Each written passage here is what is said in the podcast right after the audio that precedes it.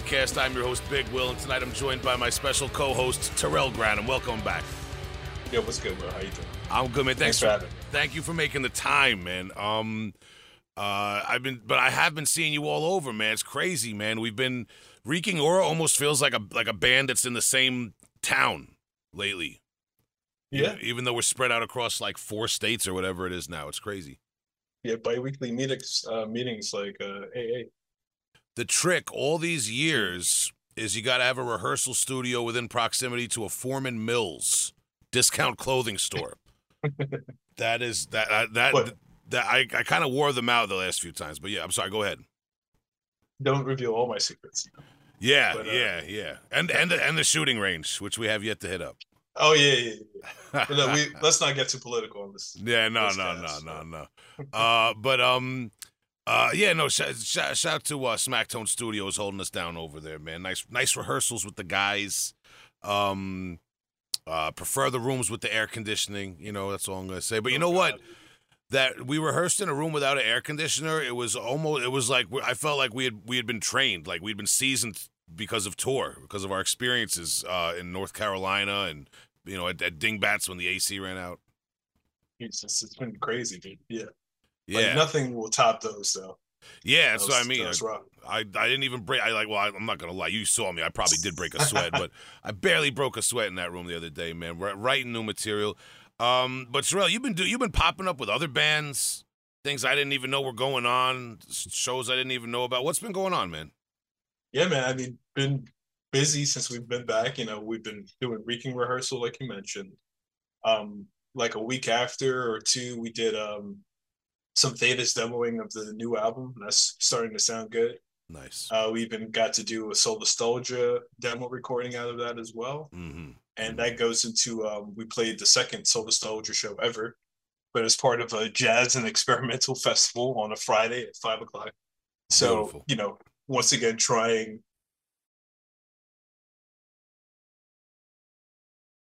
Yeah, trying our hardest to ha- not have people come see us, but uh, it was a fun show. Trying to evade But, me. uh, Trying to evade me. Yeah. I'll catch you guys Uh, yet.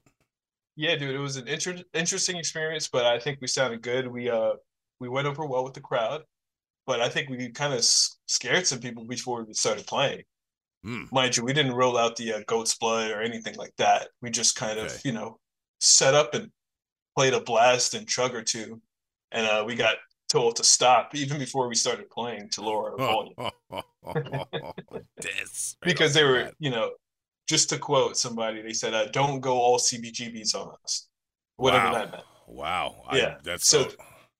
Okay. without even hearing a note of our music. So we like intentionally kind of dialed back our sound. That was the quietest I've ever played drums, but it was an interesting experience because everything was kind of tight. And I'm doing like gravities, but trying like, whoa, let's not play this blast blast too loud. I want to Uh, get I want to get a- uh, animals killing people booked at the same event coming up, man. Wow. Okay, interesting. Okay. You know, you know, it's funny you mentioned that. Like on the flip side, the music that was played along us is so out there that AKP would be seen as normal. And they'd be like, oh no, no, you guys, you guys are art, dude. You guys are art grind. So They they flipped it into an area where it's yeah, it's like transcending brutality now, and it's it's back. It's now it's art again. Is it art? I don't well, know. If we're talking transcending and Wilson, you know, that's yeah, a whole other yeah, story. Yeah. Shout out to Wilson. We did a whole interview with Wilson, and he's since metamorphed into a completely different creature. Man, he's out there. with- That, that fucking van. I gotta I gotta get him on the show again. He's got this crazy tour, uh, Sprinter tour van. Um, that is it's it's basically a beacon for extraterrestrials. Yeah, I like it's the opposite of the uh, covert FBI van that's like kind of chilling in your neighborhood and spying.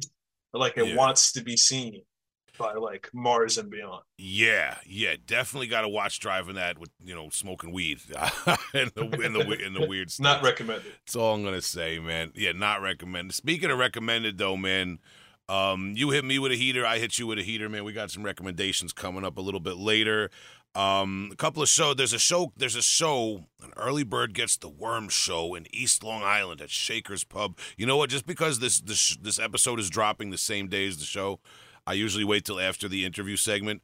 Um, but let's hit them hard right now, man. Uh, uh, dysentery, Massachusetts, uh, kings of brutal, uh, guttural. uh, What what's what are, are they beat down? I don't. I can't keep up with the kids now. Slam. Yeah, slam. Is that is that an outdated term? Now I don't know. I can't keep up. But Oh. check it out. Listen.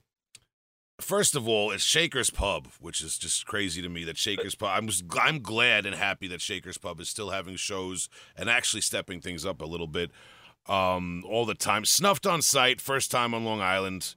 Tribal Gaze had the pleasure of seeing Tribal Gaze perform down south. I feel like we were in uh, maybe we were in Tennessee somewhere. It was a it was during that exsanguinated tour with two weeks full of shows. But we did have the opportunity to perform one show with Tribal Gaze, great band.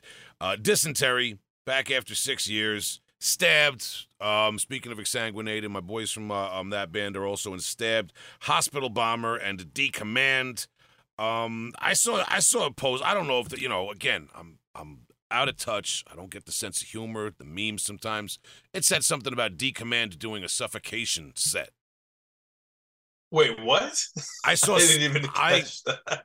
I I I go on Instagram. wow. Okay. I- I- Dude, yeah. you're up to speed. I cruise Instagram. Yeah, I, I where where was this man? Listen, man, it's just I'm gonna leave it at that. Um, yeah, Wow. At Shaker's Pub uh, today, Friday. If you you know if you got time to catch it, man. Um, it's gonna be a big event for Long Island, for East Long Island, for Suffolk County. Gooned Up Nerds presents this fine event, and miles to go. Friday, Sem- September fifteenth. Uh, Shaker's Pub, 18 and over. Bring your ID. Doors at 6, music at 7, $15 advance, $20 DOS um, day to show, which is interesting that Shakers even has shows where you can buy the tickets in advance. Vendors, Long Island Hardcore Cannabis. I'm interested in that. Uh, Day Zero Collective, Harkonnen Comics, uh, and merch merch order. Shout out to merch order, man. Interested in all this stuff going on, and I don't say any of this stuff to uh, be disrespectful to Shakers Pub. It's just interesting when you see a local small business um, turn into like the hub of Long Island underground metal in, in some respects, man. It's interesting. Yeah, it really has, especially for like that more heavy beatdown uh tinge kind of stuff. This, Like- yeah, Yeah. This- Hearing dysentery at Shakers just says so much if you know anything about Long Island. oh yeah. I, That should be the treat alone. Reckless. Uh Yep. absolutely. So yeah, so we want to encourage people to check that. We're gonna talk about it more in this episode, man. But um uh another reckless young band, uh living large, man. I wanna we I caught up with every single member of Hanging Fortress out of Toledo, Ohio. Uh, recently and talked to them all about their new album and the history of the band and much more, man. We're going to get into it right now and then we'll be back with some recommendations.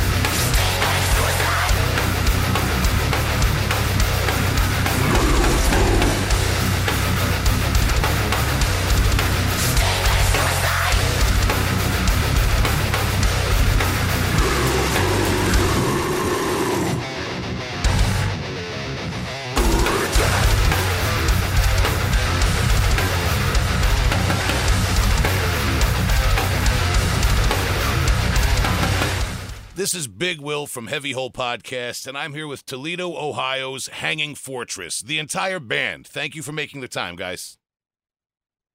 Thank you for having us. What's up? Yeah, I, I got I got all five members here, man. We're gonna take it slow, man.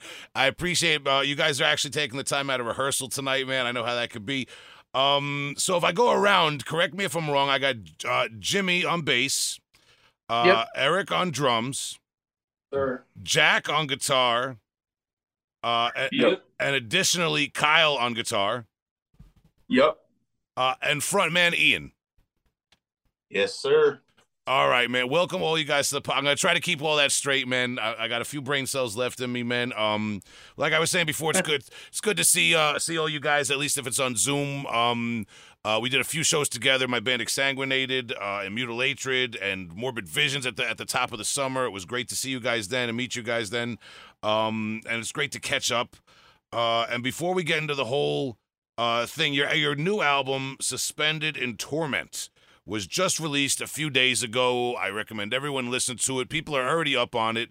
Um, but before we get into all that stuff, I always start at the top. And since we got a few of you guys uh, we're we're gonna we're gonna try to go in, in a an orderly manner. So I'll give each you a little bit like a like a few minutes on your background. Ian, starting with you. Um, are you from a musical family, and did anybody growing up steer you towards hard rock and heavy metal? Um, that's kind of funny because I could have been, but uh, my dad, who was musically inclined, gave up playing music at when he had kids. Hmm. So I never got to see that. But my oldest oldest brother, Trevor, not only playing music but all the heavy shit, you know, especially because, especially the mid '90s, like the new metal shit, that was all him. Okay, and do well. Let, let me ask a general question. Do you guys does the does most of Hanging Fortress meet in high school when you guys are younger? Well, before I get into all your guys' backgrounds. No, we're all we kind of separate in age by close to ten years. We all just kind of met through going to shows and stuff in Toledo. Good. Okay. Great to know that going in. So, Ian, while I got you there, um, if you don't mind, uh, uh, how old are you? I'm gonna be 35. I, you know, I remember it's been, a, like I said, it's been a long summer. I remember talking to you specifically. I believe in, uh, did we do Wisconsin together? I think uh, the Wisconsin show. yep. Yeah, we, you, I think I was talking to you there about being an old a guy, one of the older members of a band. Yeah. Um, Yeah. I'm I'm, the, I'm I'm band dad. I'm I am the eldest. Yeah, I, I, well, I, I have a few bands, and it kind of like fluctuate. Like in Afterbirth, I'm the youngest, um, but but in Exsanguinated, I'm like by far the oldest. It's it's a in Reeking Aura, it's kind of a little bit of everything. Anyway, man, enough about me. Um, we got enough of you guys to go through now. So, Ian, when did things take a turn for the more underground? You said you had a um an older member of the. I think you said cousin who was who was uh, uh or an older cousin or older brother who was more new metal and that sort of thing. Uh, where did things take a turn for like the more underground that would lead you towards being in a band like Hanging Fortress? Um, honestly, it was taking those pieces from from him and then just running into kids in uh middle school. And we uh formed like a shitty punk cover band. And I was just kind of forced to learn other bands' songs, got into punk, which introduced me to thrash. And obviously with the new metal background, I wanted like heavier the better. But honestly, playing shows from an early age also made me play with a lot of older band dudes. and so older band dudes in the early 2000s just kind of handing their knowledge to me was really how I picked up any kind of death metal. Being from Toledo, I've I've had guests on from Ohio and and from the um the area on in, in general. There's there seems like there's a very uh big death metal culture out there. I know in the 90s the Ohio Death Fest was like I never got to go there, but it was like this kind of legendary thing. Did you always get that vibe? Did you get to like uh meet some of those like more older OG metalheads? I honestly no, I never had the chance. And I know, I mean, Eric is the Yeah, I'm I'm I'm big on old old school uh, Ohio death metal. Wish Will was here. Will would talk talk to you. Oh, yeah. about it. we kind of those guys in generation. We all kind of came in as like the the hardcore punk scene came into Toledo. That's kind of where we all almost met. I would say years ago, and then kind of, I mean, there was it's, metal came in quick with everybody who loves riffs. So we all just love riffs. So then obviously, yeah, that's it. Fair enough, man. Fair enough. Yeah, no, I just um uh, Ohio is like this mythological Disneyland of death metal for for for me and other people of, of a certain age from the '90s. Uh, but we'll we'll leave it there, man. So um uh as as we move along though, um let's go right down the line. Um uh Kyle, tell me a little bit. Uh, same question: musical family. Anyone steer you towards metal or hard music growing up? And when did things take a turn for the extreme? Well, when I was a kid, my dad was in a, a, a rock band called Uncle Knuckle Funk, and he was, I mean, he was Oh. big on he, Alice in Chains and you know Slayer and Metallica and shit like that. So I just grew up with that, Sabbath and all that, and then I don't know, around seventh or eighth grade, I started uh, heard about Trapped Under Ice and bands like that, and immediately mm. started getting into you know heavier, more underground shit, and just going to shows. And then I don't know, I probably heard Morbid Angel, Altars of Madness, or something, and I was like, yeah, fuck that. I'm all on death metal now, and that was pretty much it. So yeah. Okay, and how and how old are you? Just while I'm going around, because we talked about the the age gap in the band, man. I'm just curious. I'm 28. Okay. All right, gra- all right, getting grad, gradually moving down to half my age. um, uh, Jack, uh, same line of questioning. Musical family.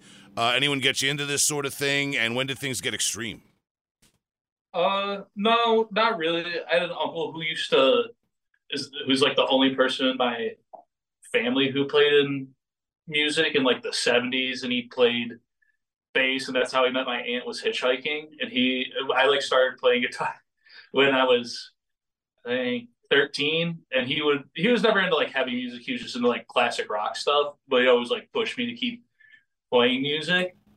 And I think I kind of just got into death metal just through honestly through like YouTube recommendations. Like I started listening to like you know Black Sabbath Metallica Slayer and then YouTube would just recommend me other stuff. And then I started hearing seeing like you know Morbid Angel. And then I think around when I was like 18, I had like a crust punk buddy who gave me a, a Deicide CD, like the first album.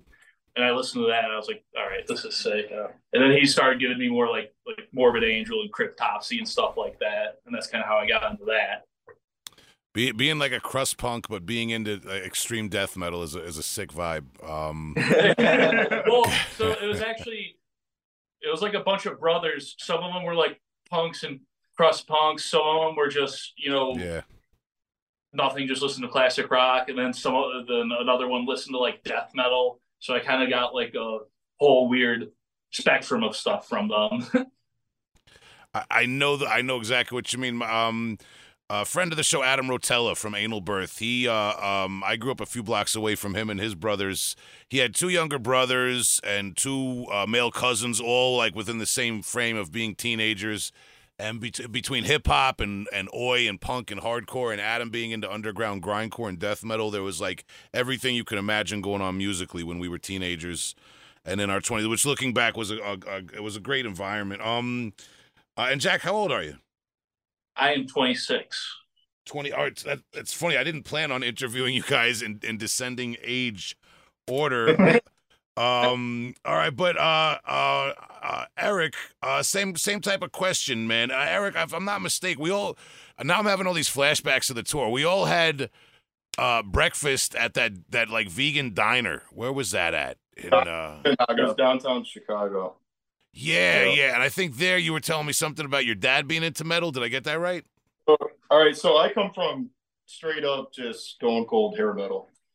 That's all. That's what my dad was into growing up.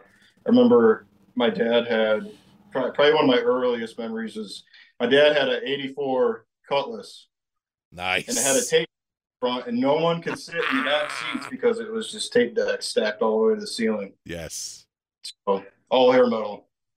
Wow, dude. I I got my Yep. first my first car quickly. My first car was the 88 Cutlass Oh. Lace. Nice. Uh yeah, yeah, that was this was like the late 90s somewhere. I definitely played some metal that had it had the nice tape deck uh too. Yep. All right, man. So when um so all right, so so metal is kind of there to begin with. Was your dad a musician or he was just a big music fan? No, I- I'm the only one in my family that plays any instruments. When does that start? Ooh, that's probably 13, 14. Just went to a pawn shop. There was half a drum set in there, and I paid 350 bucks for it. I still got it. It was an old Pearl kit. That's Oh. what started all of it. Right, res- respectfully, looking back, what was it worth? Yep. Was it worth the, the price or did Okay. they they get you? Well, you know, for a good starter kit for a high school kid, you know, I just got, I just started my first job, and I think that was my first paycheck was a drum set. Huh. All right. So for- I definitely worth it. and Kept me busy for last 10 years.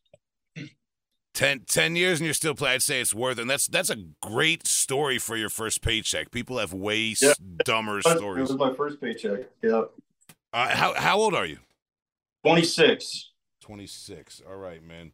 Still a nice mathematic order for the ages. Still, has uh, is your dad still with us? Respectfully. Oh yeah, yep. What does he think of Hanging Fortress being from like a different field of metal? He uh he loves it, man. He's never been to a show yet, and you know, and a lot of it's because he works a lot. He's always got something going on. He's always like always asking me how it's going, so he knows what's up. Um, he hasn't made it to a show yet, but that's something I kind of want to work on. I feel like that'd be super fun. Uh, I feel like the whole like having to explain to him like the whole moshing aspect and like kids push moshing and having fun and stuff like that. I don't know. It's like imagine like bringing your grandma to a show, you know, and having to explain to her what's what's going on. I feel like that's kind of how I feel. yeah, the the and and you know the vocals are always the one hump you can't get over with Pete without Yeah. with outsiders. I don't like him yelling he- like that. But he's he's all he's all about Hanging Fortress, man. He I uh remember I gave him a hat one time and he wears it to work all the time. That's He great, was man. talking talking about us at work. Sweet man, and your your name is kind of like a. I feel like it's a. I, I do love the name, and I didn't know the original reference. We'll get into that. Um, but I feel like it's also friendly for for people from the '80s metal. right? Like it's it's a very metal name. If you like the word fortress is in there, it's you know it's you're, it's a done deal for the old school metalheads. Um, the you know the Dio types. So, um, Jimmy, I don't want to leave you out, bro. Same line of questioning uh, musical family. Anyone get you into this sort of music growing up? When do you start playing music? That sort of thing.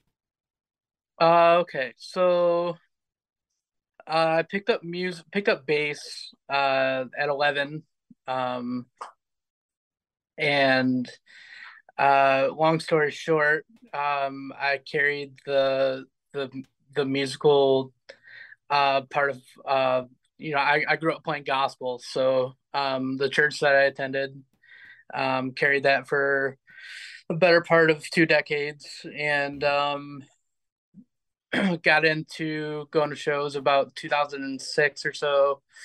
Uh, no musical family. I'm the only musician. Um, and I would say uh, where I got into like the underground is just from hanging out with the right people. Um, I'm sure he'll come up more than once, but there's this guy named Will here in town uh, who's a pretty heavy influence on on me and uh, you know where where I, I kind of wanted my music taste to uh head but like um you know I was a teenager in like 2004 so um you know obviously I was super into the whole um emo um my chemical romance the Used that type of shit. Um and yeah it's just evolved from there. And I've grown grown up to be a lover of all types of music. Okay, and I got I, I got to ask you um uh what you said grow, growing up playing gospel music uh uh in the church like like many of our past guests did you per, perhaps start out in like the Christian metal or the Christian hardcore scene? Oh, a- absolutely. Um, as for bands, um, not really. Uh, that's more up Ian's alley. He Oh, was in. Jesus. I was sitting on that. He was in. a- He was in a pretty big uh, touring uh, Christian metalcore bands. Um, as for me, I always wanted to be, um, and just couldn't find the right people at the time. So, um, but I I did definitely uh, you know attend my fair share of uh, Scream the Prayer festivals and um, co- you know corner. I I never went to Cornerstone, but I wanted to, um, and Cedar Creek Fest. I, I'm not familiar. I um scream the prayer. I can imagine what that is. Cedar Creek. That's another Christian rock or Christian metal fest. No, that was just a joke. That's just a church, the mega church. Oh, okay, okay, okay.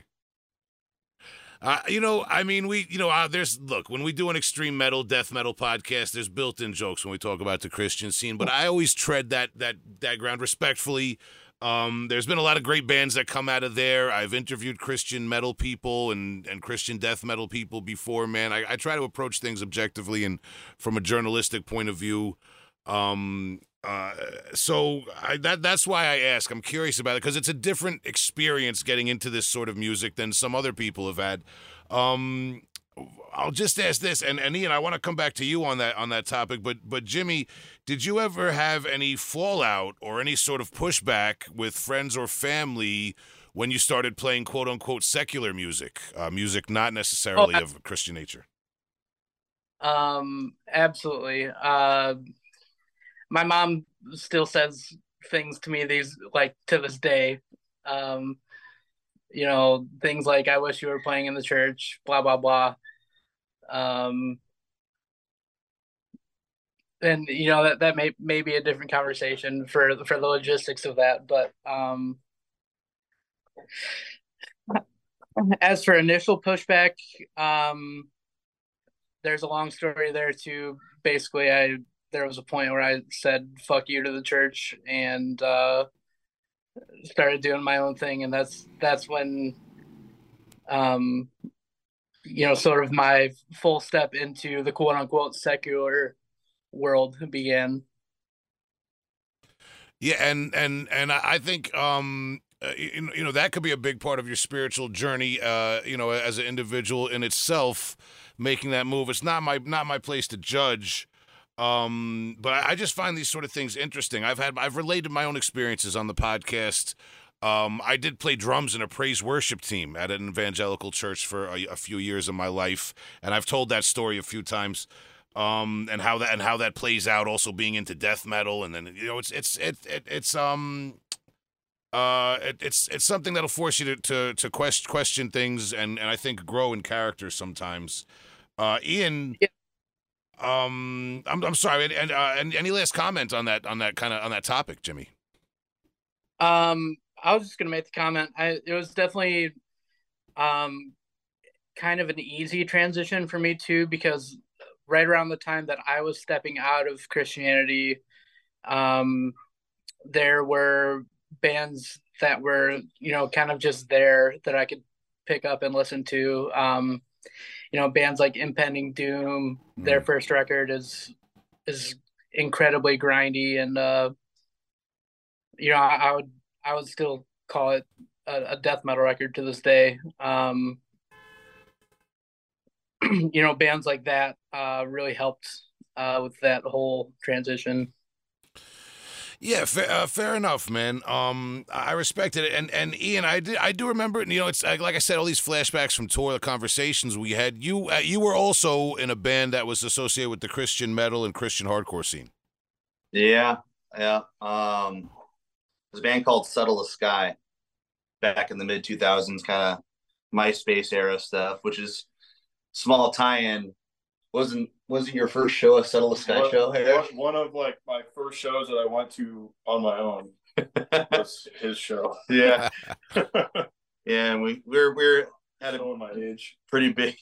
so this is my age. Jesus Christ. uh, we had a pretty big MySpace following and got to do a lot, some of those Christian Christian festivals, invited out to Cornerstone and stuff like that. And so I came into that that world not a Christian, uh, but I got to see a lot of a lot of stuff, a lot of behind the scenes things of how those things are kind of ran. You meet a lot of rad people, a lot of great bands. Uh, like like you said, I mean, Jesus, the '90s roster of Tooth and Nail alone is fucking fantastic. Oh, Yeah, I, well, I mean, look, I, I often make the comparison. Uh, you know, I, I don't necessarily do like rituals and, and, and do things with anim- dead animals, but I could listen to a Watain album the same way I could listen to a Living Sacrifice or a Mortification album. Um, Yeah. as, a, as, a, as a fan of music, I mean, you know, you know, on an artistic level.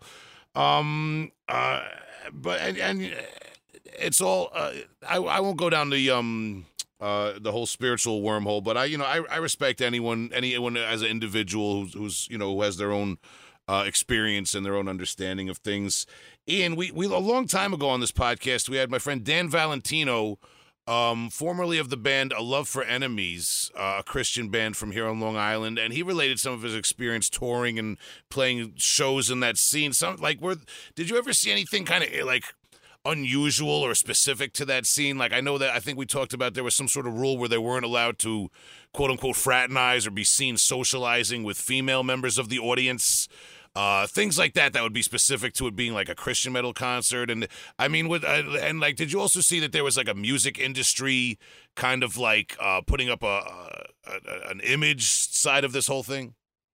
Ah, okay. So, from my experience, it was either completely one way or the other. You either would be seeing situations where you we play with bands, and we're actually the band that I was in kind of faced a little scrutiny, even if they saw you smoking outside of a show, smoking a cigarette.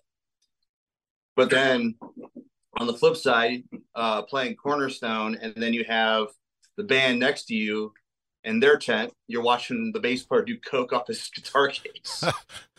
so it, it, it's honestly dependent of how close, you kind of alluded to it, like how, how close to industry people you are. Um, God, honestly, yeah, the, it's it's a very deep and ugly machine. I've only scratched, you know, just kind of the surface of it. I kind of walked away from it, you know. it's like yeah, I, I appreciate it. It's uh, it's it's just a part of the it's you know it's overall a part of the music scene that fascinates me. Um, and like I say, it's kind of like in a journalistic way for this podcast. I like exploring, but I also I also want to explore "Suspended in Torment," your brand new full length album that you just released a few days ago, and "Hanging Fortress" as a band. I don't want to dwell too much on the past, guys. Um, so I appreciate you uh, indulging me there. Take me into now, and now I'm gonna um we're gonna freestyle, man. I'm, I'm not I'm not gonna call you guys out and go round circle now that we kind of established a little bit of your background. I, somebody take me through Hanging Fortress and how the band, the the impetus of the band. Is there a crew of a few of you guys that were hanging out and jamming at first? What what's going on? What happened in the beginning? Well, Eric and I were in a band together, like a a more like metallic, I guess, hardcore band called Nailed Through so we wanted to get a little heavier, start making death metal. So we decided we were going to meet up with Jack. So this is Kyle. I, I was um I was at the first practice and then I couldn't make it happen. So then Jack and Eric went on to form the band with another member nailed through. And then they carried on and take it away. And I didn't when they came up to me to ask to join too. I didn't know any of them. It was just at a show. It was at a tugboat show. Yeah, it was at a show in Toledo. I used to play in a in a hardcore band called Tugboat. It was kind of just friends from high school. They kind of just started like wanting to do like a heavier band. I was like, yeah, let's do it. And then they came up to me at the show. I didn't know any of them. They're like, hey, do you want to start a death metal band with us? I, I think I think it was you and Travis. Well, I think uh, I had I I'd never met you that night. Yeah. And I remember we No, it was Travis and Marcus who came up to me. Yeah, well, we all three of us went to that show together and we all were like in the car on the way there were like we need to find someone that's good at playing guitar Yeah. in one of these bands tonight. You saw you- one person playing guitar. And, like, fuck it. and Yeah. you were the one. Mar- I think Marcus went up to you.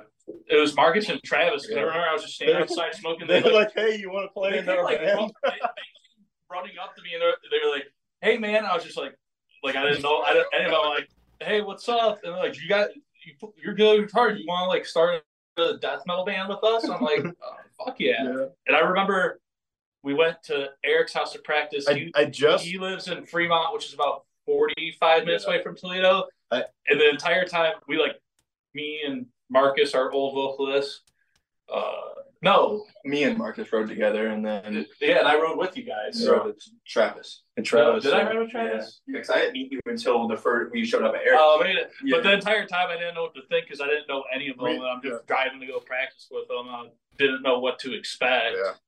But I think that was right when I just moved in my house. I had no furniture in the house. I remember Yeah. like old well, Old videos in your living room. yeah, old videos would show up and the only room that didn't have furniture in it yet was the living room. Yeah.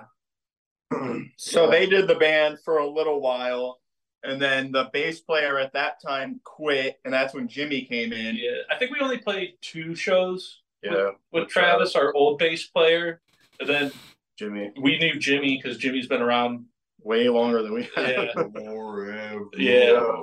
Yeah. They're like, let's ask Jimmy. Like Jimmy knows music. We don't really know music. Yeah. and we're like Jimmy actually can like kind of direct us and like Yeah. because I just I just I don't know theory. yeah I don't know scales or anything like that. I just know play guitar. Jimmy actually like knows every like aspect of music, so hmm. it's definitely a good addition. So Jimmy joined, and then a few months after that, I rejoined the band, and then that's when Darkness Devours came out. No, it wasn't a few months after. Oh, It was. whatever. Yeah, I don't know. I It- mean, well, that, it was- that it was wasn't much longer after Yeah, that. it was like when- year it was, and a it was like after. yeah, it was like just only me on guitar, so it was just one guitar, Yeah. and we probably had two other people who played like a show or two. Our friend Will, who's older, who's been around forever, used to go to gutted shows back in the day. Still Yeah. talks about it talks about all the old the shows. Talks about I don't know. There was one band he talked about that they booed off stage. Pantera. no, but, but but anyways, but then, Also then we come back to Kyle, and Kyle rejoins the band, and then We've had it, the the band has evolved a lot. many times. because all that time too, we had Marcus as our vocalist, our original vocalist, Yeah, and then he Marcus. Well, Marcus quit, and then he got sick, and then Ian. yeah, And we had we had uh Darkness Devours recorded, and I think I think we I think it was just getting mastered, and that was when Marcus decided to part ways, and we were like, Crypt Keeper. or, oh, was it? Yeah, okay, yeah. so okay, so yeah, that's right. Um, Yeah, it was that's Crypt- my audition. yeah, yeah, it was our it was Crypt Keeper, one of our singles we put out with um torn in half. yeah, it was Mall. torn in a half mall and and um Path to War. Path to War. Was a four way split that we did. But anyway, it was recorded, said and done, and Marcus didn't want to do it no more. So we all were kind of scrambling around to find a vocalist, and Jimmy knows everybody. So we're like, Jimmy, it's your you step up to the plate, find somebody to do vocals for the band. And he did. And Yeah, I and Ian sent us. I- Ian sent Jimmy showed us. Ian did like kind of like fake vocals over over the song, and we were like, "What the fuck? Yeah, this guy well, sounds like a demon." I've I've always known of Ian over the years going to shows and shit. Never really had I wouldn't say introduced myself, but nothing to really have more than just a small talk conversation. But uh, I showed up to the studio and Ian Ian was laying down vocals, and I was like, okay, I can do this. this is sick. So that was early. Well, that was twenty early twenty twenty one, probably January twenty twenty one. That's when Ian joined the band. The lineup's been the same ever since, and that's pretty much when we started writing "Suspended in Torment." So, Suspended in Torment is the first recording with Ian on vocals. No, the The- the, four way split we ended up re-recording with Ian on vocals, Oh. and then that's what was released was Ian on vocals. So there is a single out there with Ian on vocals. Got then- it. and then- Okay. Better than Torment. Okay, try. I'm trying to keep up now.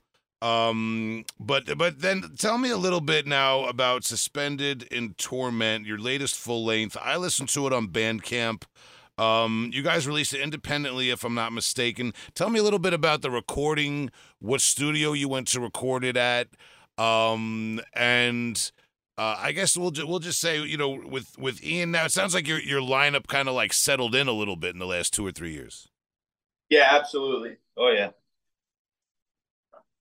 Uh, I would say recording. We record with our buddy uh, Pat, who he plays in a local metalcore band and has uh, fills in guitar for other bands. But he's recorded a couple other bands. There's another death metal band from the area called Dissected that he's recorded. Uh, Shout out Underhill Recordings. Yeah. Actually recorded it. yeah, Yeah. yeah. The studio name is Underhill Recordings, but we, I think the first time we recorded with him, we recorded a single because he was like, "Hey, I want to try recording you guys," and he offered to record a single for free. And Darkness We- Devours. yeah, Yeah, Dark. it was Dark.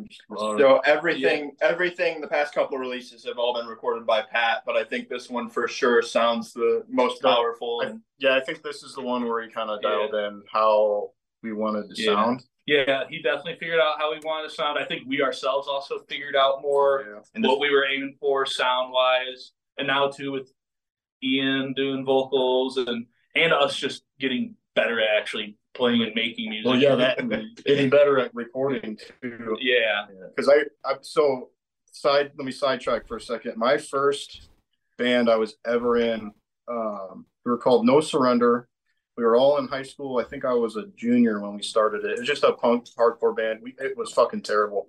Um, it was pretty bad.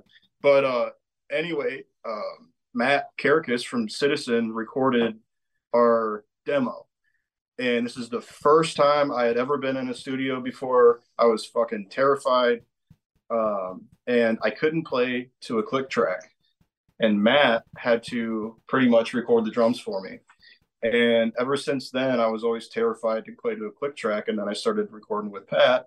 And all of a sudden now it's like, uh, it's, it's, that was like one thing I was always terrified uh, to record in a studio with a click track. And, you know, the more we record with Pat, it's got a lot smoother.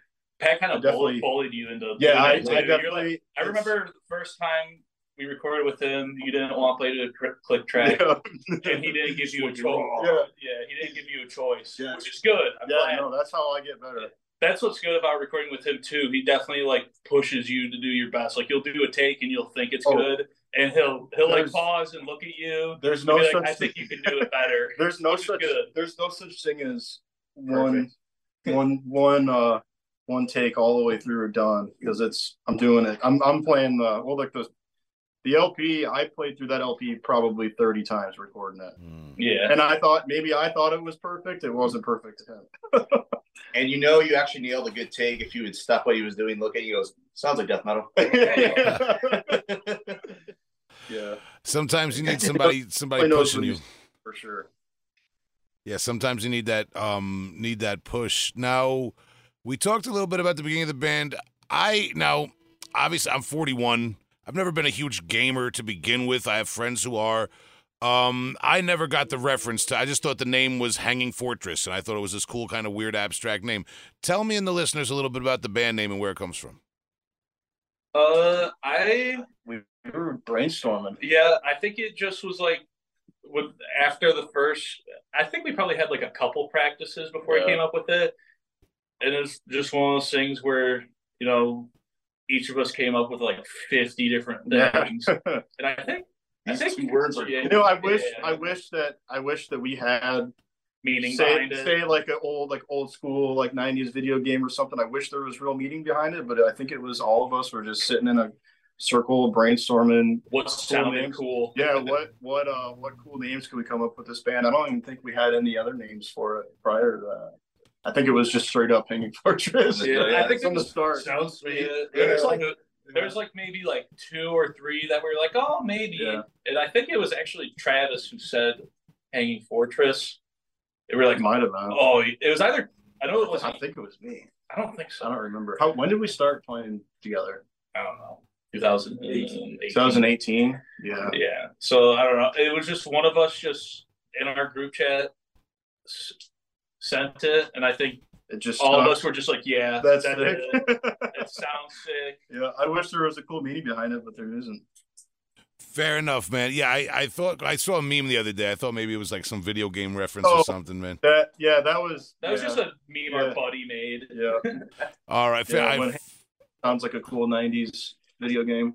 Well, fair enough. Like I said before, when you have Fortress Rate in your name, um, it, that speaks for itself uh, in, in terms of metal. Now, I know. Um, uh, I wanted. I, well, there's a there's a show I wanted to ask you guys about that you did play, but let's plug quickly.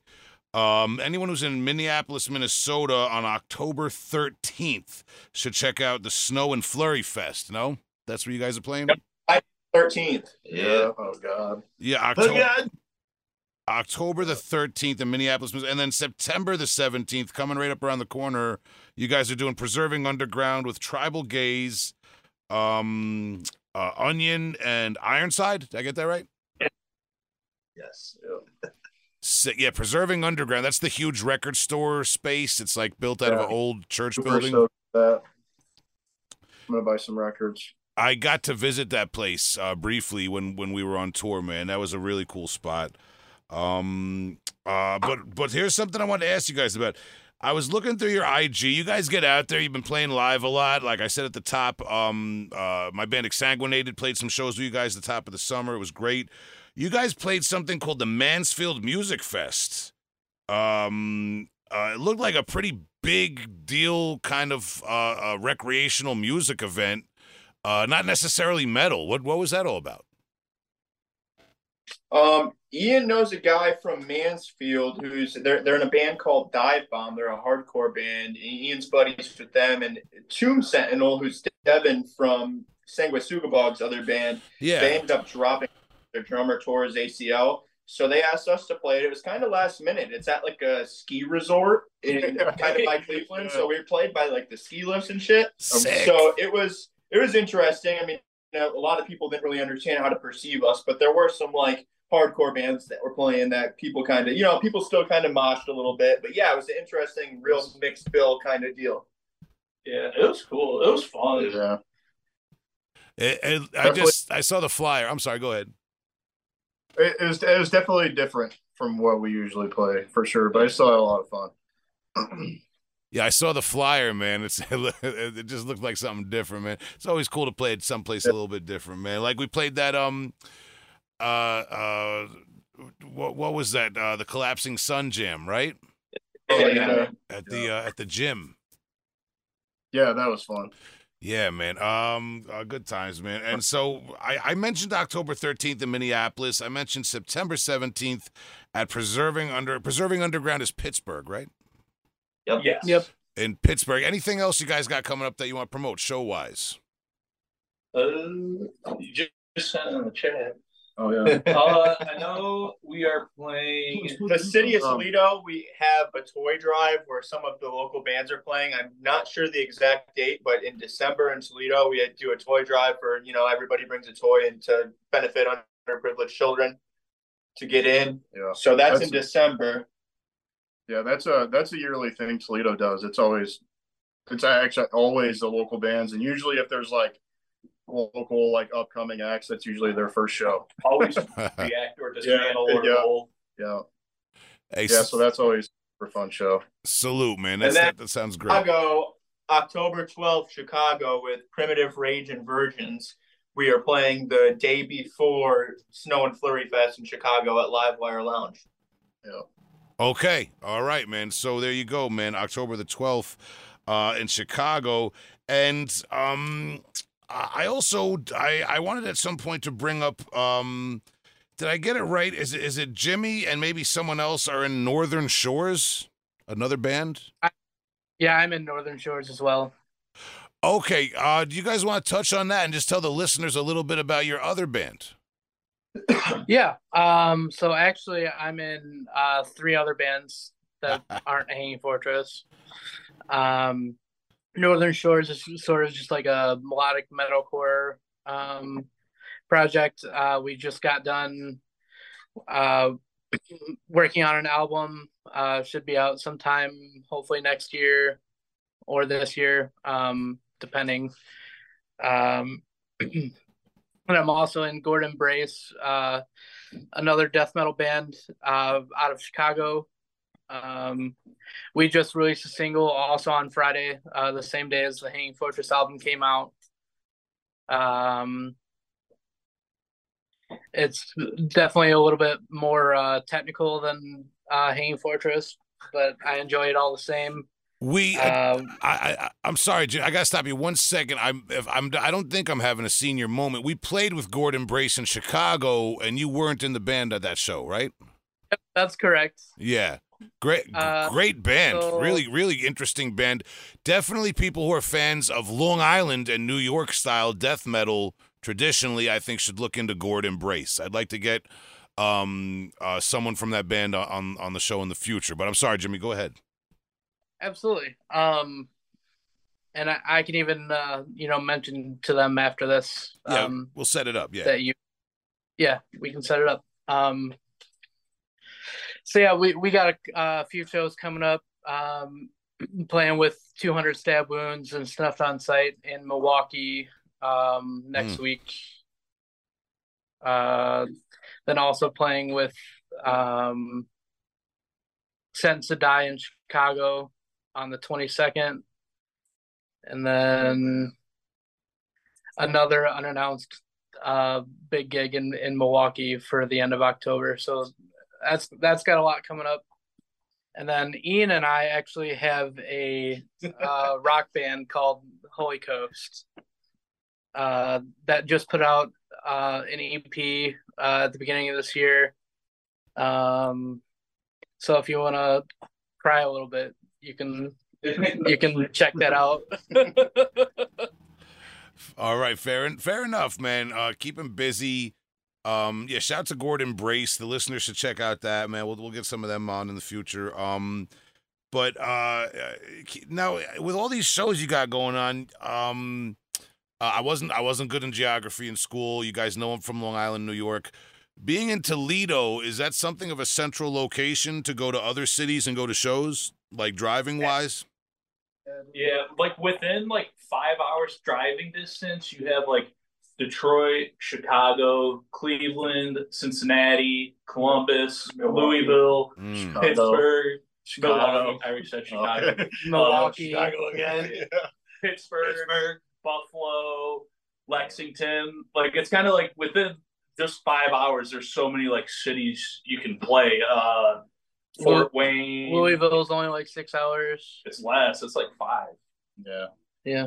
Uh, Indianapolis. So yeah, it is kind of nice. There is like a lot- Nashville. yeah, there's like a lot of places within not honestly too bad of a drive that that we can play, which is definitely nice.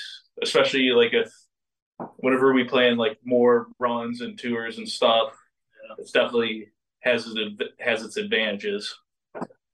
Definitely, man. Yeah, I mean, I feel like uh, some not not all some of my bands have worn out our welcome in the tri-state area here and in Philadelphia. Shout to, I love Philadelphia. Shout, uh, shout to everyone in Philly, but you know, I we can only play down there so many times a year, man. That that's that's a really cool um, aspect, I guess, of where you guys live. That you could that you could you know, it opens up your weekend warrior opportunities. You don't necessarily have to go on tour Yeah. for weeks at a time in all the cities. Yeah.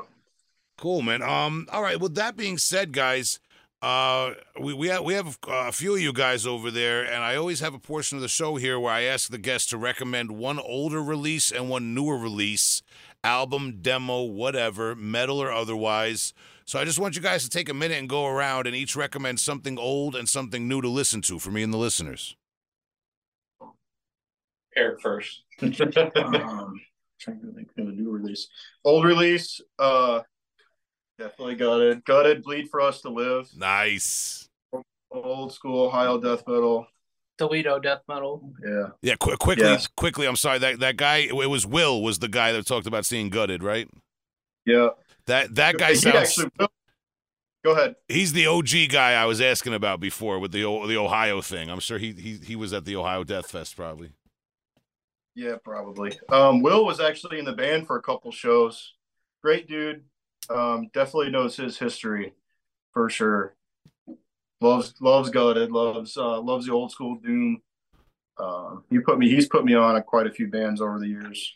He's been in quite a few um New release. quite a few bigger bands too. Yeah. What's a good new release? Now? I don't know. What have you been listening to lately? Dude, honestly, Taylor I've Swift. been listening to a lot, a lot of old, old Taylor. Uh, well, well, that's an old release. Yeah, no shit. No shit. Um, yeah. What is it? All right, well, I didn't want to get you off track there. I just Yeah. wanted to shout out Will Oh, no. with the uh with the gutted lore. Um, but yeah, gutted bleed for us to live.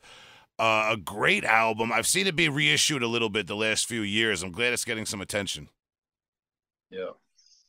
Yeah, good stuff. All right. Eric doesn't listen to new music, Yeah, I don't so listen to music. No, uh, sick. for old release, for me, for old release, yeah. for old release, for me, I'm gonna have to say, uh, dehumanized prophecies Yeah. foretold. Uh, love dehumanized and new releases. Uh, snuffed on sight's newest uh, album, Smoke is super super cool. It's super heavy, and they just have like stupid riffs in it. They're just stupid heavy and moshy and fun. So I listen to that a lot lately. All right, yeah, uh, that um snuffed on sight, Then I haven't heard their new one, but dehumanize. That's a classic album. Um, Yeah, I, I listen to that all the time. I always have it on playlist like whenever I go to the gym because it's just so fucking heavy. It's so sick. Yeah, shout out to Floral Park Queens all day. Um, all right, man. So, so let's keep going. Let's keep going. All right, so I'll say for an old, old release, I've been back in my HM2 bag, and I've been listening to a lot of like Unleashed, where no life dwells. Yes, yes. Older Unleashed, man, definitely. I don't follow them all the way through their catalog, but um, that album and and the demos, man, there's some great material. Yeah, that old, yep. And new stuff. I mean, I've been listening to a lot of Sumerlands' Dream Killer. Um, it's like a almost I don't it's know like weird. power metal-y almost, but really riffy and like I don't know, it's good driving music. Summerland.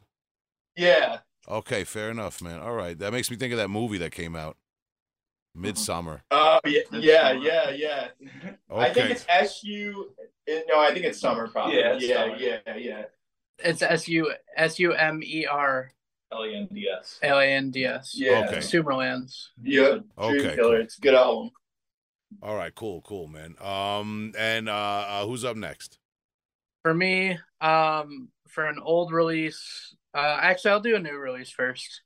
Uh, for new release, I'm gonna plug the new uh, fossilization record uh, that actually just came out the same day as uh, S- suspended and torment did. Um, been like jamming jamming to it a fuck ton. Uh, it's like to me, it kind of sounds like cavernous death metal without being cavernous, if that makes any sense. Um, Like not not not too cavernous. it, it- it's like it's like recorded well, but it's not too like uh it's not too polished, but it's also not it's not also not soaked in reverb, uh which which I which I can appreciate. okay, man. That was fossilization. Yep, fossilization Okay, and you have something Uh, older.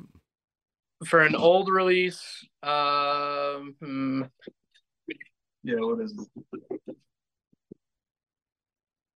I'm gonna say uh, "As Real as It Gets" by Sworn Enemy. Oh. Wow. Okay, you got you guys are coming in strong with the New York stuff, man. All right, man. Yeah, shout to Sworn Enemy, man. Always making a push, especially the last few years, man. Um, an old school band just staying at it, man. I know the uh, their their drummer, not necessarily um an original member, but their longtime drummer, um, Taekwon, uh, a Long Island guy, man. Shout out to him. All right, Ian, you're up. Ah, shit. All right. as far as old stuff, uh, I've been on a, a mellow death kick, honestly. As much as that'll get me in trouble in some places, I guess. uh, the Jester Race by In Flames uh, fucking rips. And as far as new shit, uh, the new In Flames record is also. so, yeah, just, that's what I recommend. I'll back away from it. New In Flames record. Um, but you know, in this day and age, a lot of those bands are kind of circling back to like please the older fans. Is that what's Oh, going it- on? It's got lots of riffs. I love it. All right, all right. I've never, you know, with all due respect, I've never been a big In Flames guy, but I like, I have had a little bit of an odyssey of of exploring their stuff over the last few months on this podcast from time to time, man. So I'm not gonna, I, I, I try not to write anything off anymore, man. I try to keep an open mind. I'm the Um, same way. try to keep from becoming like a, like the old elitist, like some, like some of my friends. Um, shout out to them. I'm not going to name names, but uh, all right. So guys, um, Hanging Fortress from Toledo, Ohio, Suspended in Torment is your new full length album available on Bandcamp and other platforms. Um, like we said, you guys are going to be October the 12th in Chicago, October 13th in Minneapolis, September 17th in uh, Preserving Underground at um in Pittsburgh, uh, uh, Pennsylvania. Um, anything else, guys, that you want to say to fans of your music? Anything I forgot to plug and uh, to listeners of the podcast? Yeah, I just want to say thanks for having us and thanks to everybody for the support. And we'll have tapes and CDs next month, October, for Suspended in Torment. So everybody should be on the lookout for that. New merch as well. Yeah. It's been a it's been a rough go doing this uh by ourselves. You know, we're learning new stuff every day about it. So it's all coming. But also we've Uh, we just hit eleven thousand plays in the past four days Yeah. on the record, Yeah. so we definitely appreciate the support. Hell yeah, man. Yeah, this the scene the scene supports, man. You know what I mean, man? And um if you build good karma in the scene, people remember, man. The scene is the scene is always there, man. I wish you guys the best going forward. Uh hope to share the stage uh or at least uh see you guys uh play live again, man. Maybe you'll hit New York soon. Um and all, all the best to you going forward. Oh, run it. Yeah. Thank you guys. Have a great night. Yeah, hey, talk to you later, man. See ya. brother. All right, dude. And I'm gonna stop recording there, guys. Uh, we're probably gonna get this episode out this weekend. Um, I'll shoot you a link, and uh, you know, after that, we'll we'll keep in touch, man. Hopefully, I see you guys around. Cool, man. All right, dude. How's it going? Have a good night, guys. Later.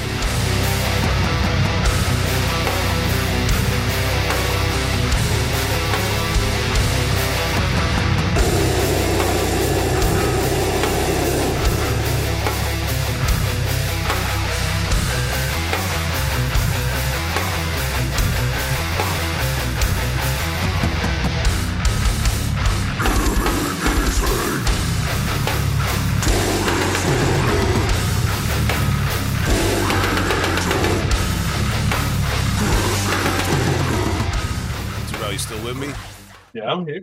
You ready? You ready? You Are ready? you here? Uh, are you good? Cause I'm good. Are you a hanging fortress? I'm. I'm. Me and all the Hanging Fortress guys are good. I just talked to them. They're good to go. I'm good. I want to know if you and Fergus are good. Uh, that's a whole other conversation. We're, you know, all right. All shout right. out to Fergus. Yo, big shout out to Ferg Fergatroyd all day, man. I love that dude. Uh, yeah, Fer- yeah, Fergie. but we got we got bigger fish to fry here, man. Um, uh, recommendations. We do them here. Um, you know, I've been treading heavy in the you know the old the old school death metal demos. There was a million of them in the '90s. Uh, you know, I'm trying to I, I, I tried to open my mind a little bit. I thought about some other styles of music, and then I went right back into a classic '90s death metal demo. I just can't help myself. So I got one. But first, Terrell, um, right on the note of what we left off on be- before that interview segment, man. What did you bring in? Damn. So I brought in the uh the split from the bands Dysentery and Shroud, like we mentioned, Dysentery. Mm-hmm. Uh, the split was called Blissful Apathy. Yes. Uh, released around this time of the year, September twenty third, twenty sixteen. So already seven years ago. And I kind of remember when it first came out. Um, another reason why I uh, recommended this was for the Dysentery show, but you know, Shroud is no slouch. And uh, kind of sucks that I haven't heard much from this band since, but they were definitely up and coming and uh, killer grinders. But uh, Dysentery, like if you don't know Dysentery, jump into that band. They're from Massachusetts. Um, awesome, well executed slam. Nothing too technical, but um, you can tell the riffs aren't haphazard and aren't careless. And I kind of like, you know, the art of dumb, right? Like there's an art and a finesse to like this kind of music. And seeing it like played live, you know, Blue's tone is spot on. And even in this EP and the former album, like the tone is ridiculous. Blue is an awesome guitar player, the pinches are there, and everybody in that band rips. Um, just to jump into a little memory, I remember seeing Dysentery on Long Island in Amityville, and that was that former show, I guess almost six years now or whatever, seven years. Mm-hmm. Yeah. Um, yeah. and I think at the time, Tyler from Torturous was uh, filling in on vocals. And, you know, that was just a monstrous set that, that we saw that time.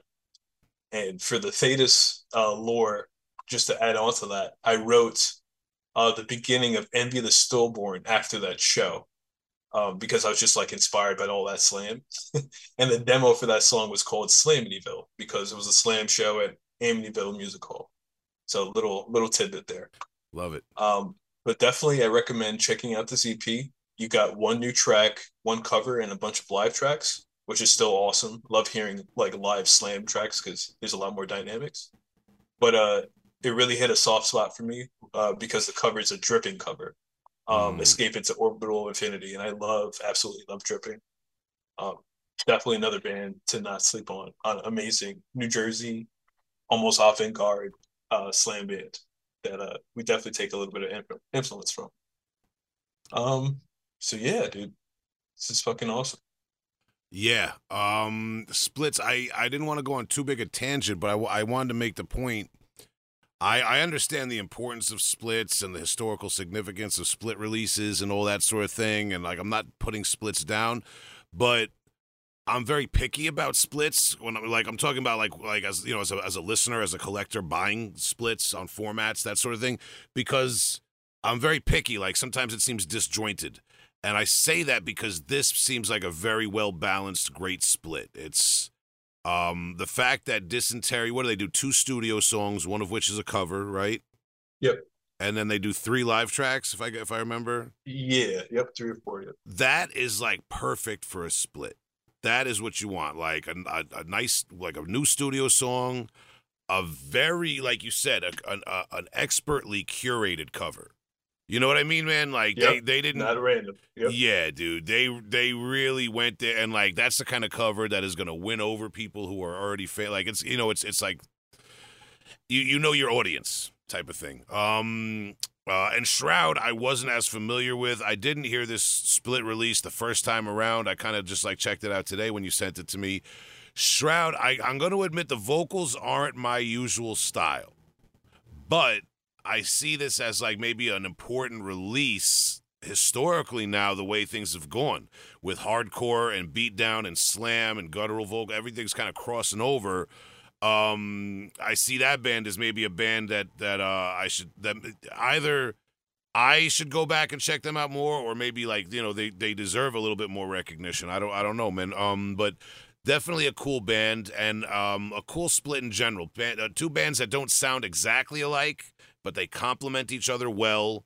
Um there it, there isn't like one band that just does a bunch of like throwaway rehearsal tracks and one band that has all studio like it's all curated very well for a split. Because i could do a whole nother episode of the podcast about splits and how picky i am about them and, and how the vibe has got to be right but this is a, a great example of a good split. Um and like i keep saying maybe this is just my age speaking and kind of things that i saw while on the road with exsanguinated. Um the type of shows we were playing and the type of bands we were playing with, the more maggot stomp scene. I feel like this dysentery shroud split has a little historical significance now in the context of where all that brutal death metal and hardcore crossover stuff has gone. Definitely, definitely does. So that's that's that's where I'll leave it, man. People should check that out. And if you made it this far into the podcast, you already heard us talk before about the show today. Um, if you're listening to this on Friday, uh, what's wow, Terrell, you caught me out here. What's oh the, Uh, 14th? the fifteenth. The 15th. yeah, because I keep thinking today's Thursday. We're recording this on Wednesday. Yep. All right, Friday the 15th, the Shakers Pub. Dysentery's playing there, man. Go, go, go, um, go peep that, man. We talked about it at the top of the episode, man. Um, so with that being said, uh, Terrell, any final thoughts before I ask Tom to chime, chime in with this? Nah, keep it slamming. My loyal producer, Tom Saltman, always keeps it slamming. Uh, please, please slam into the Dysentery Shroud split CD. Uh, maybe a dysentery track to celebrate their, their return to Long Island tonight. Thank you, Tom.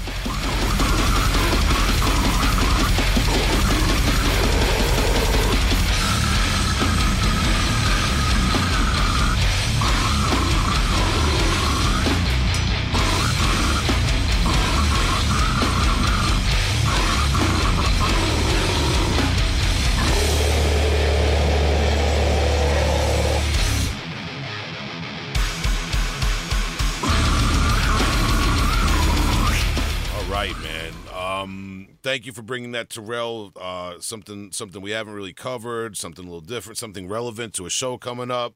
I just spun the wheel on old school death metal demos again, like I do on this podcast. I made sure that I'm not recommending something I may have already recommended in the past. I found something new today for It's the fresh. listener. I'm not, dude. I'm not trying to dial it in for the listeners, man. I've just been busy lately. But listen, um, and I brought you three demos last week out of the kindness of my heart. So listen, I got a, I got a good one though, in my personal opinion, a good one.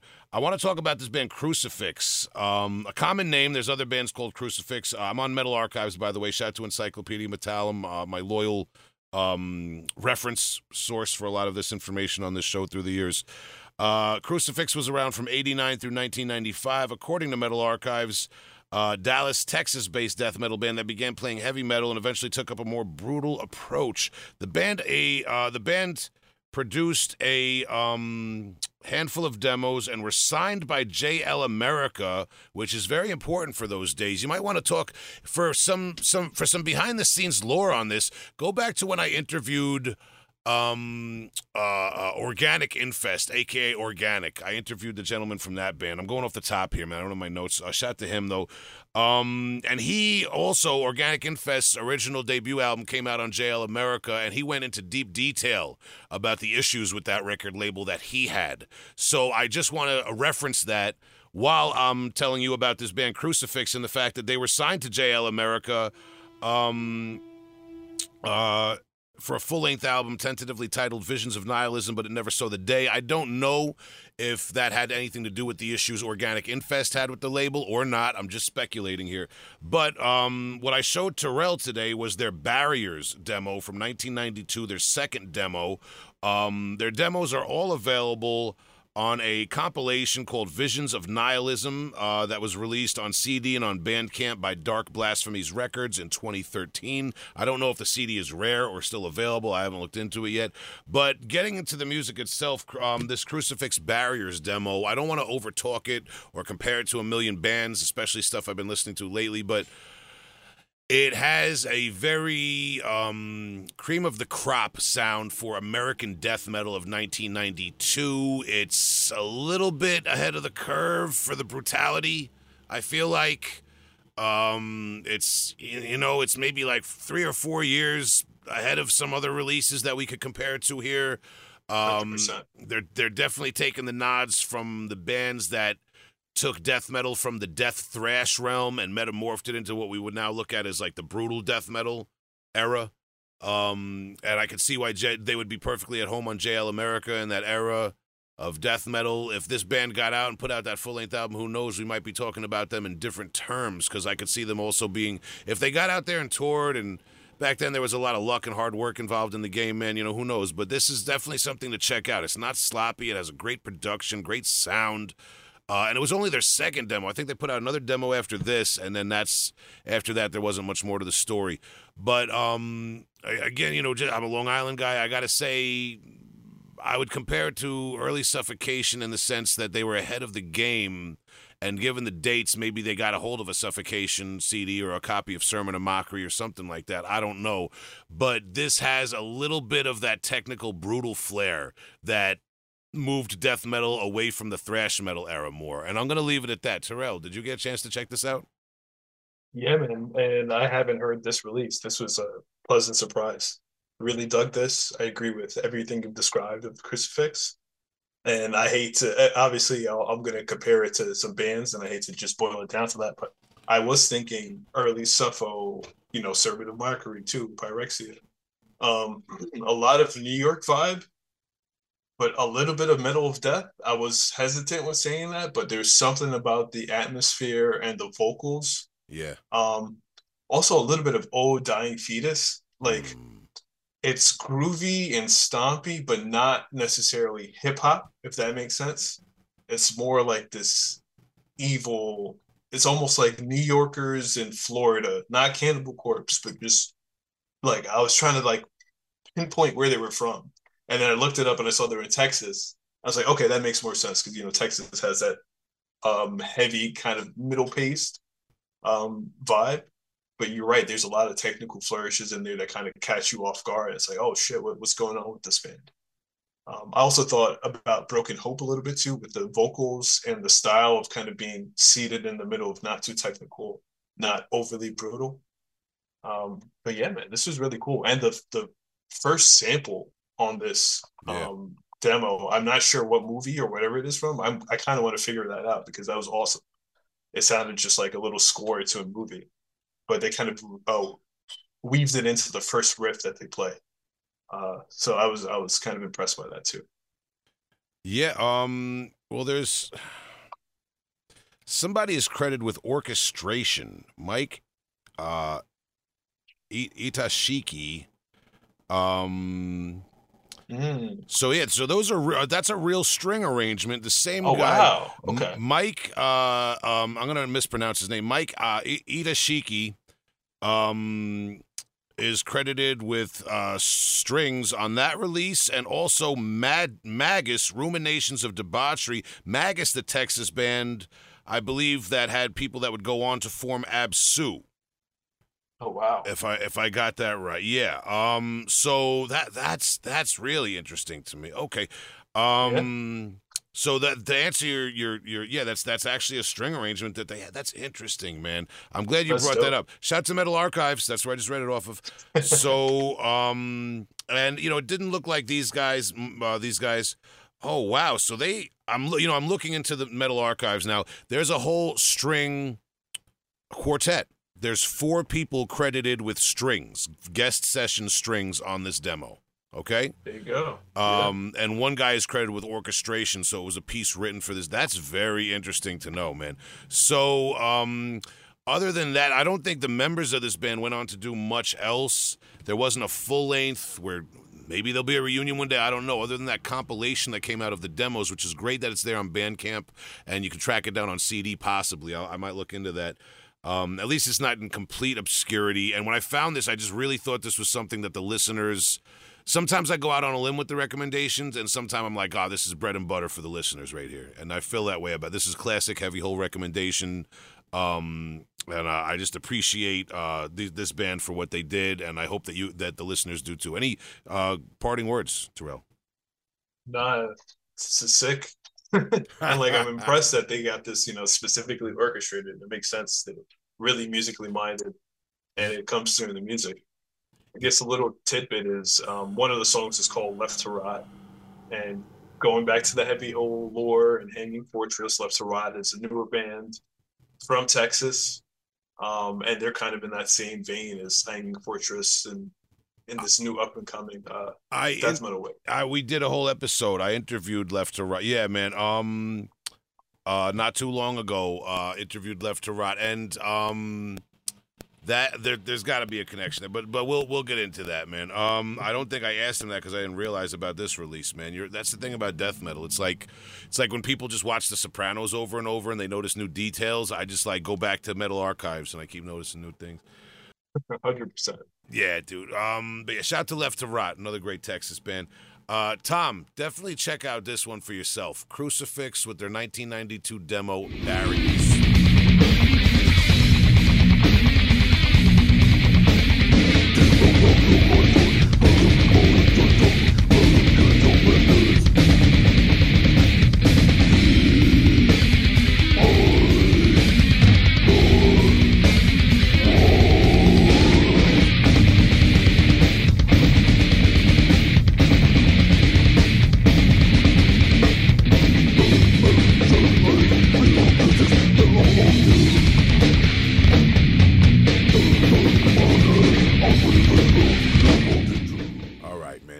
Man. Thank you, Tom. Shout to Tom. Shout to Justin. Shout to all the other co-hosts. Everybody helping me out behind the scene, man. All the Patreon. You can check out Heavy Hole Podcast on Patreon. Um, you can go to uh, heavyholepodcast at gmail.com or you can leave us a voicemail at the phone number in the description where you're listening to this, man. And that was Crucifix with their Barriers demo that you just heard that we were just talking about. Terrell, you still with me, right? Yeah, I'm here. Thank you. I ain't sleeping yet. I will, dude. My bedtime is dangerously close to senior citizens. We're getting close, bro. These, dude, I, I'm like, I, I, I wake up at 5 a.m. and do a couple of chores and feel proud of myself. It's just getting sickening. I, I, I we need to book a tour or something, bro. Oh, dude, that was the that's funny. That was I don't know why it went through my head, but I was like, yo, that's the best one of the best parts of tours. Escaping your normal responsibility. Oh God, that's what I do best is escape responsibility, man. Just, Hey, how you just, doing? just ask my ex. We could do that, but now we can like do it out of state. when you have more- There's nothing better than escaping responsibility out of state. Everybody knows that. Oh boy, let's let's quit while I'm ahead, man. All right, before I start making dad jokes, full fledged dad jokes. Um, but all right. Speaking of out of well, out of state for me, in state for you. Uh, we were just talking about tours. We don't have one, but we have a pretty sick fest that we're fortunate to be a part of. Uh, coming up in October, just in time for Halloween. It's Spooky Fest, uh, New Jersey. Um, Spooky Fest. I don't. Um, I don't want to. I think they're still getting ready to um announce bands and announce things, so I don't want to like spoil anything here. Yeah, I- I don't know if it's fully fleshed out or laid out yet. Yeah, I'm on their social media. They said that um, the next the next round uh, of bands is, is announced, and that was that was like a week or two ago. So I don't. All right, so I because I know certain things behind the scenes just because uh, I'm Big Will of Heavy Hole Oh, Podcast. oh. No, no, no, no. I just listen. I, um, the streets are talking, but I can tell you, Reeking Aura, we're going to be there on Friday night, uh, the 27th of October at the Meat Locker. Um, I'm not. We're they're they're playing it close. They're playing it very close. I don't know what other bands necessarily are playing that Friday night. You could look on social media and check it all out for yourself. Um, but I can tell you that going off of the flyer for the full three day Spooky Fest, um, which is taking place October 27th, 28th, 29th at QXT's and the Meat Locker. Um, you got Nunslaughter, Devil Master, Spiter, uh, No Mas, um, Outer Heaven, Final Guess, Ground uh weeping we, dude we it gets violent when weeping plays. Have you have you seen that? Well, did I tell you my story about uh weeping in a Cluck-U? Shoot. And what happened with that? i think you may refresh my memory. I feel like you may have told this before.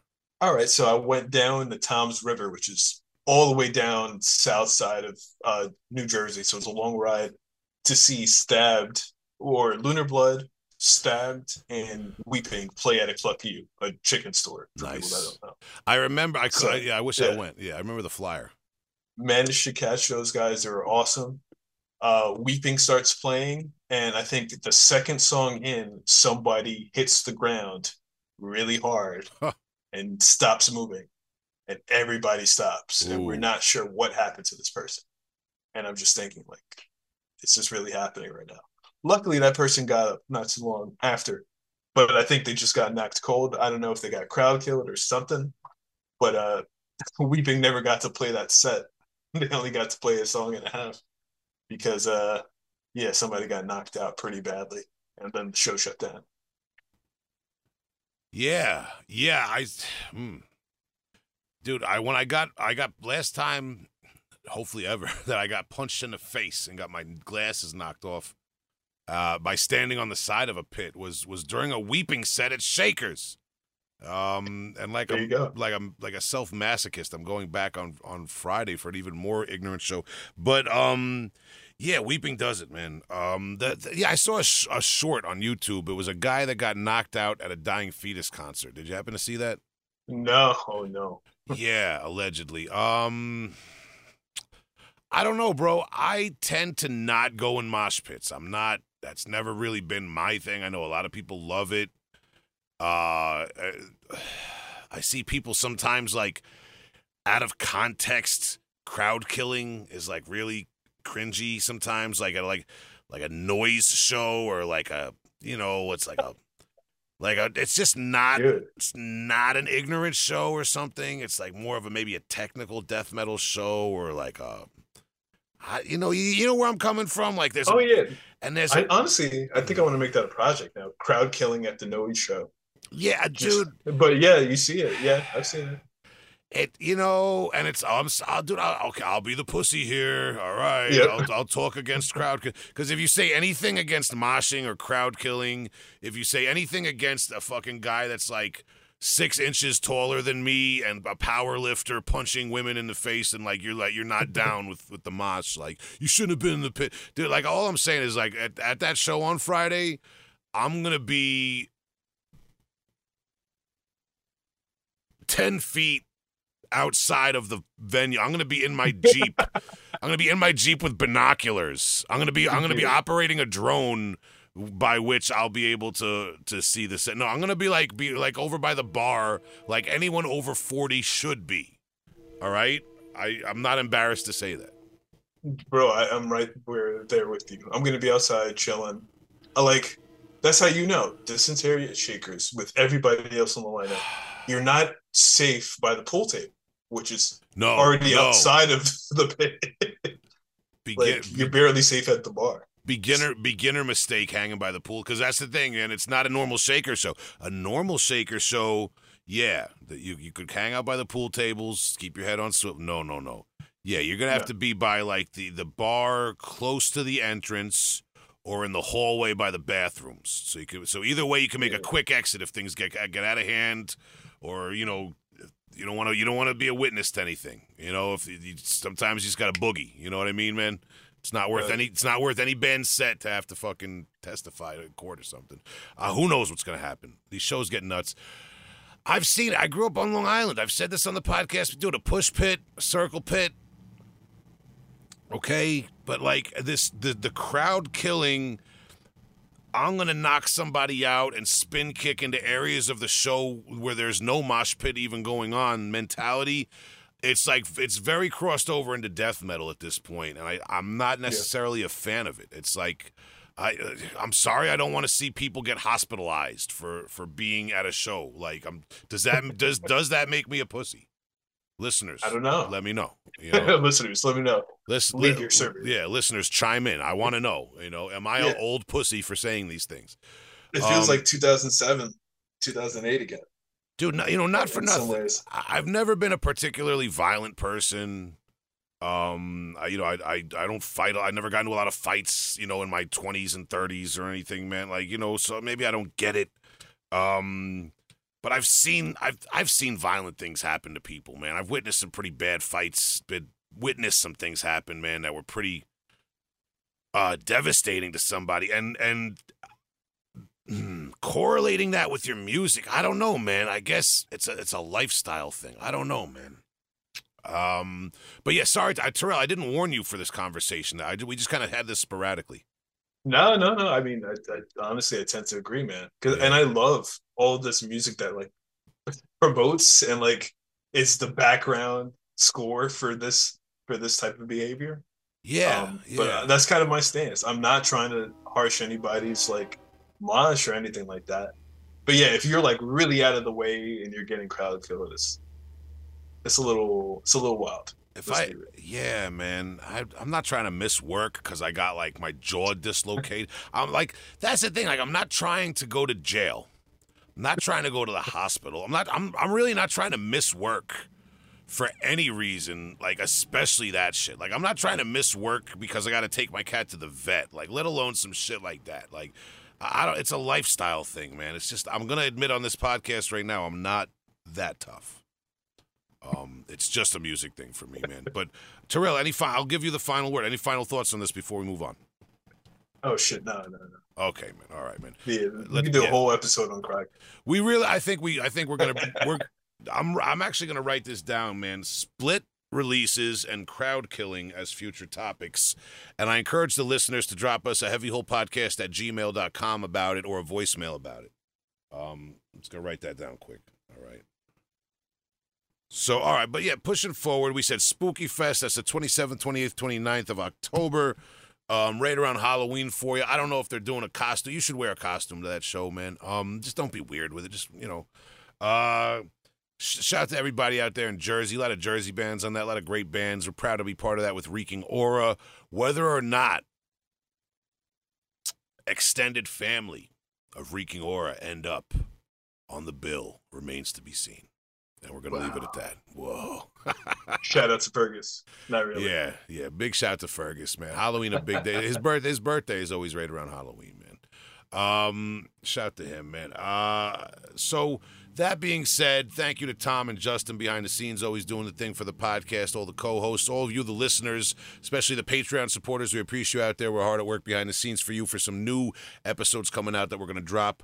Um, it's been a busy summer, man. We're catching up. School's back in session, man. Um, just like that new edition video. Rate it for uh, if it isn't love. Never. Um, vacation's over, and you know how you look on st- how how you look at rehearsals, how you look on stage. Um, wow. Yeah, that's why that's why I'm wearing my gym shorts. Serenading, dude. Oh man, it's a good it's a good video. It's a good it's a well choreographed video. I'm gonna uh, but I'm gonna leave it there. All right. Um, My man went to went from an anti-crowd killing PSA to to this and Boyz II Men and where we going, dude? Yeah, um, dude. I, well, it's all about choreography, really. I mean, I'm. It's all a big dancing conversation. It's all. yeah, just- you're we're all. True. we're just talking about dancing here. Shout, shout to the yoga teacher at my job, holding it down. We're very short staffed. Great woman. Um, not gonna blow up her name on here, man. Um, but I, yeah, I think think we're gonna be wrapping. Ta- oh, Terrell, we were talking about the Commodores. The other day. I don't think we got to have that conversation um, in person. I texted you about the Commodores. It was it wasn't the best of. I where is it, man? It was um Yeah, what were you rocking? Hold on. What album was that, man? Hold on. So I'll let you know. It was it was from the late 70s. There was a spacey song, there were some ballads. It was great, man. This is all good driving music. When we're on the road, um we we we tend to we tend to delve out of death metal sometimes. Sometimes I, I'm gonna be I'm gonna be perfectly honest. Sometimes I'm just flexing on people. Um, oh, I know this. Yeah, you just gotta drop the knowledge. yeah. Man. What? Hold on a second. So I got it. Um. Oh, in the pocket, 1981. Okay. In the Pocket 1981. Yes. Uh, platinum album. Platinum Beautiful. album. And their string. Actually, the last. Dude, Lionel Richie, bro. the last in a string of platinum albums, followed up by 19. Uh, wait a minute. 1983's Commodore's 13. Maybe that was. Uh, doesn't say if it even tracked gold or platinum, but gold for Night Shift in 85. Yeah. So that was actually the last platinum album in the pocket by the Commodores. man. Mhm. I think. Let me see.